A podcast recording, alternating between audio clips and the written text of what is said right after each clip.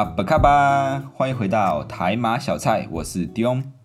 一位漂洋过海来到台湾的马来西亚人。不知道大家最近过得怎么样？十月十号是台湾的国庆日，按照台湾这个国定假日，如果落在星期六或者星期日，那就要多补假一天。比如说，如果落在礼拜六，那就是五六日放假；如果落在礼拜日，就是六日星期一放假。啊，这个假期不能少。因为全台湾有百分之六十的人是就业人口，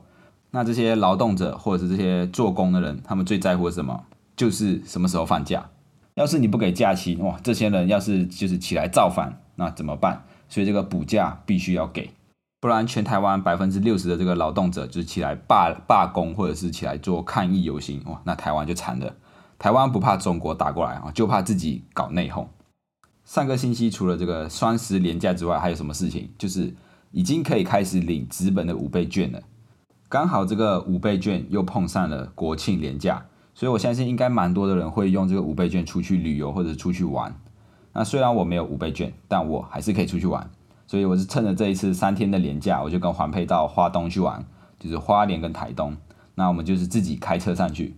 最疯狂的事是什么？是我们选择在凌晨四点从高雄出发。然后黄佩刚开始听到我说我要凌晨三点四点开车出发的时候，他觉得我是神经病，我他 他一定觉得我疯了，为什么要这么早起床？我就跟他说你不用担心，反正是我开车，你上车了之后，你继你可以继续睡，啊，你醒来就到花莲就可以开始玩了。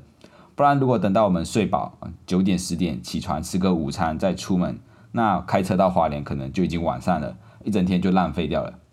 可能是因为在马来西亚，我们出去玩的话，这个路途都都很远，就是你可能去一个地方玩，就是要开车开好几个小时，所以我们都会很习惯凌晨出发。那凌晨开车有几个好处，就是比较不会塞车，那也比较好开，因为整条路上都没有人。那你要开一线道、二线道都可以啊，还是你要开一点五线道都可以啊，所以晚上开车就是有这个好处啦。所以我们最后就决定我们要凌晨出发，那前一天就是早点睡觉。其实我们这一次就是来花莲玩，最主要就是想要玩这个 SUP，那中文叫做站立式划桨，就是你类似站在一块像冲浪板的上面，然后用那个划桨去划。那在台湾其实蛮多地方都有 SUP 可以玩的，是最近这几年开始红起来的一个水上运动。那我们最后选择花莲啊，是因为花莲的 SUP 可以从清水断崖那边出发，然后划出去看日出，就是在海海上看日出的概念。因为太阳是从东边升起的，花莲在东边，所以就看得到日出。花莲的 SUP 费用其实跟其他地区比起来也没有那么贵，像我知道宜兰的龟山岛牛奶海的 SUP 就稍微比较贵一些啊，可能是因为呃里面有包含你要搭船出海的费用。那那边那个牛奶海的 SUP 也是很漂亮，就是整片海都像牛奶的颜色一样白白的。我们这次在花莲的 SUP 选择的是一一家叫做爱呆玩的旅行团。还是还是叫公司啊，反正他们就是主打小团体的，那一团最多他们只接到十二个人，那这样子就是人数比较少，就是品质可能也会比较好，也相对比较安全。不然如果出去带一团带了二三十几个人，哇，谁谁掉下海你都不知道，那时候怎么去救人？所以比较安全。那这个有兴趣的人可以自己上网搜寻一下，爱呆玩就是爱是爱玩的爱，然后呆是傻傻的那个呆，然后玩就是玩耍的玩。但是天公不作美，我们要出发之前，前几天天气预报就说，哎，连假可能会有台风，然后我们就开始祈祷啊，太阳，我们就祈祷不要下雨，然后每天都在唱《太阳之歌》啊，这是黄佩发明的《太阳之歌》，只要出去玩就一定要唱这首歌啊，天气就会变好。可惜啊，可惜最后还是战胜不了这个台风，原本要出海的 SUP 就被取消了。那这个爱呆玩的教练就跟我们说，有三个方案可以选择。第一个就是改时间、改日期；第二个就是改成去鲤鲤鱼潭；那第三个就是取消。那我们想，我们都都要去，都去到花莲了，那就选择去鲤鱼潭滑 SUP。那当做就是先练习看怎么玩。那下一次再去挑战海边的海上的 SUP，因为海上会有这个海浪，所以难度会比较高。那鲤鲤鱼潭就是很平静的湖面啊，掉下水里的几率大概。微乎其微啊，就是很少很少几率才会掉下水。但是我们那一团的其中有一个人就很喜欢跳下水。我们那时候那一团总共有三组，三组人，第一组就是我跟环佩，然后第二组是一家人，一家四口，然后第三组是五个年轻人。然后那五个年轻人就有一个非常喜欢跳下水，我不知道为什么，因为那个鲤鱼潭的水是很肮脏的，就是绿绿色的，有时候还会有鱼死鱼浮在水面上。连教练自己都说，他说他绝对不会跳下水，因为那个水真的是非常的脏。当时我就觉得 SUP 的教练非常辛苦，因为他除了要教我们怎么划桨，然后要照顾我们之外，他还要负责拍照。就是我们我们在湖面上划的时候，他要帮我们拍照啊。刚好我们这次这一组是算小团体，就是只有三组人，所以他们就不用一直跑来跑去。因为正常来说，我们三组人一定会就是往不同的地方划，就是整个湖面这么大，我们都会分开去划。那教练要帮你们拍照，就要一下子划过来找你，一下子划过去找他。那除了要帮你们拍照之后之外，还要会一些技术指导，就是要跟你说哦，你要怎么摆 pose，然后我要怎么拍，啊要拍拍一些剪影啊，拍一些比较漂亮的姿势，比较完美的姿势哦。所以 那时候我觉得哦，教练好辛苦哦，还要帮我们拍照，然后又要干嘛的？因为呢，在湖面上就是你的船会一直就是一直移动，那。教练就要一直帮你们瞧好位置，然后滑滑滑，然后又帮你们瞧，然后就帮你们拍照啊。所以那时候就觉得教练拍照是最辛苦的啊，反而教你们怎么滑那个是很简单，就是就是大概讲个五分钟就结束啊，就可以告诉你们怎么滑，那剩下自己去体验。这个出去玩拍照真的是一件因人而异的事情尤其是情侣出去玩，如果男生不会拍照哦，那他一定会被他的女朋友骂到臭头。像我们这次出去玩就遇过一对情侣，我觉得那个男生非常的可怜，那女生在那边要自拍，然后男生就是变成人形的这个手机架，就是手拿着相机，然后这样子把女朋友拿着，然后女朋友就自己自拍，我就觉得这样子他好可怜哦。还好我的拍照技术环佩是认可的，他觉得 OK。那只是这次很好笑的是，我带了相机出去，带了两颗备用电池，结果两颗备用电池都没有电。那我的相机拍拍了两张照片就挂掉了哈，所以那时候就没有检查好来。不过最后还好，这个三天两夜的花东之旅，就是前两天天气算是还好，我们的太阳之歌终于有用。只是到了最后一天要回来的时候才开始就一直下雨啊，那一天最后一天就一直下雨，所以我们就决定提早回来。那年假回来的时候，大家也一定都开始准备回，就是返乡，呃，不是返乡就是回家。所以在路上就一定遇到塞车。我们原本从台东回来的路程只要三个小时，结果那一天我们开了差不多六个小时才回到目的地。一整条路就是一直塞车，塞车啊，塞到非常严重。尤其是东边的路都是比较算是山路，然后路路都比较小，所以塞车起来就非常的严重。我相信有开车上班的人都会有这这一种感受，就是你要下班时间到了，然后车流量就变很多啊，你下班又要塞车，很久才会回到家。那这个时候心情就会很不爽。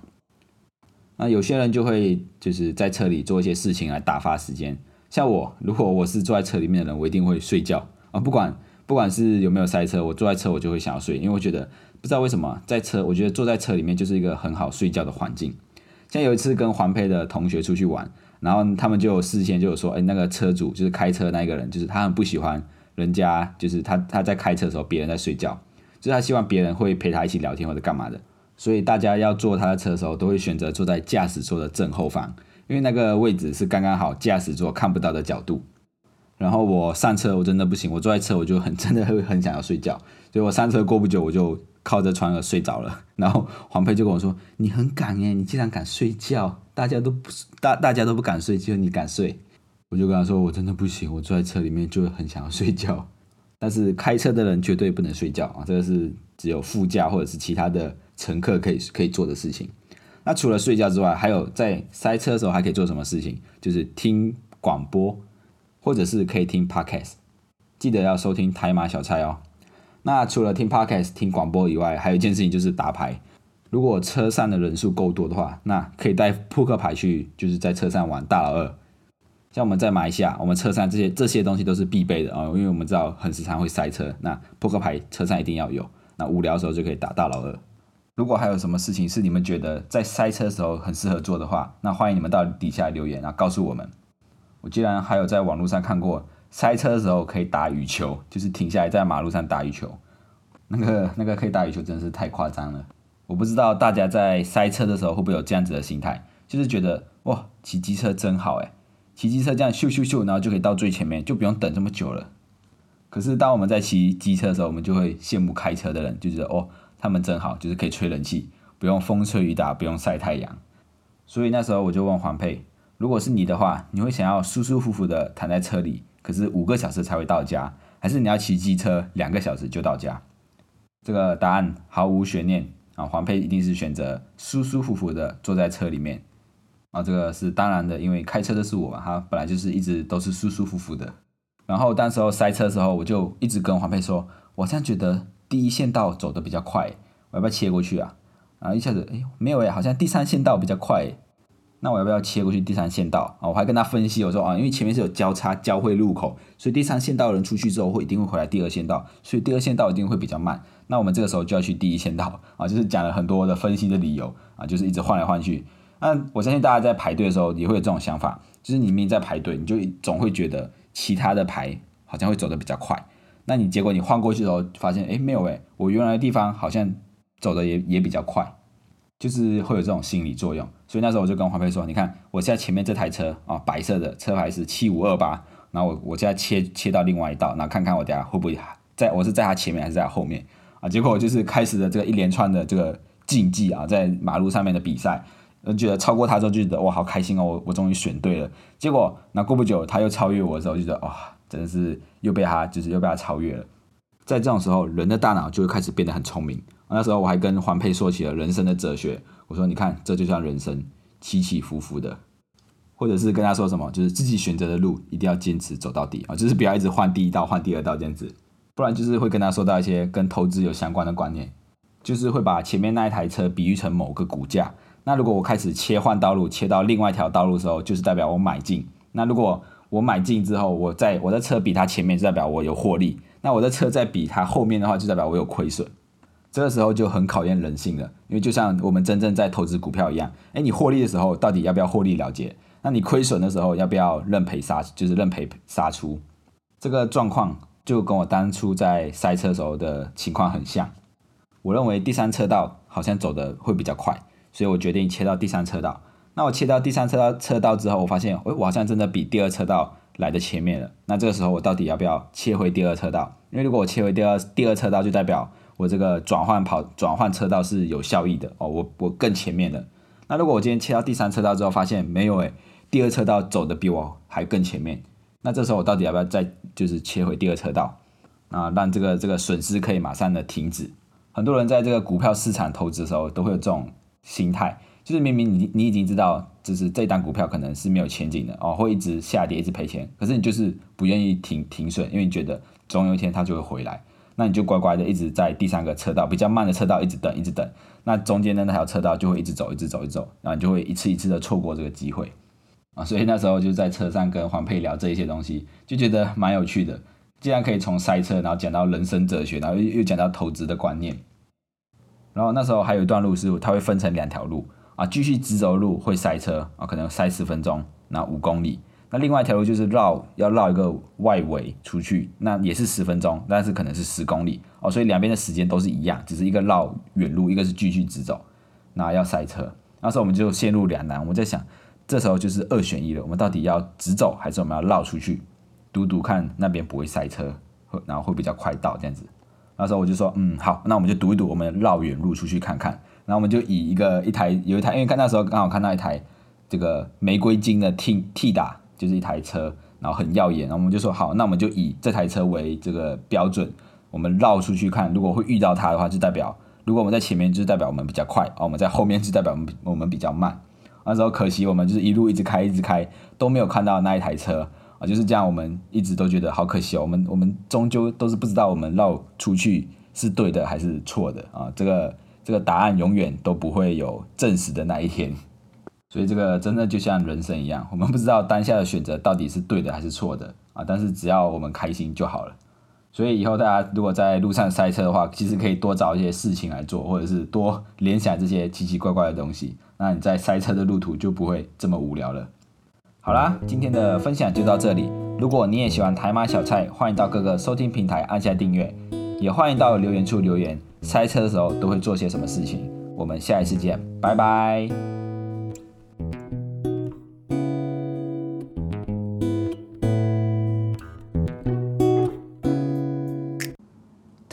太阳，太阳出来吧！太阳，太阳，太阳出来吧！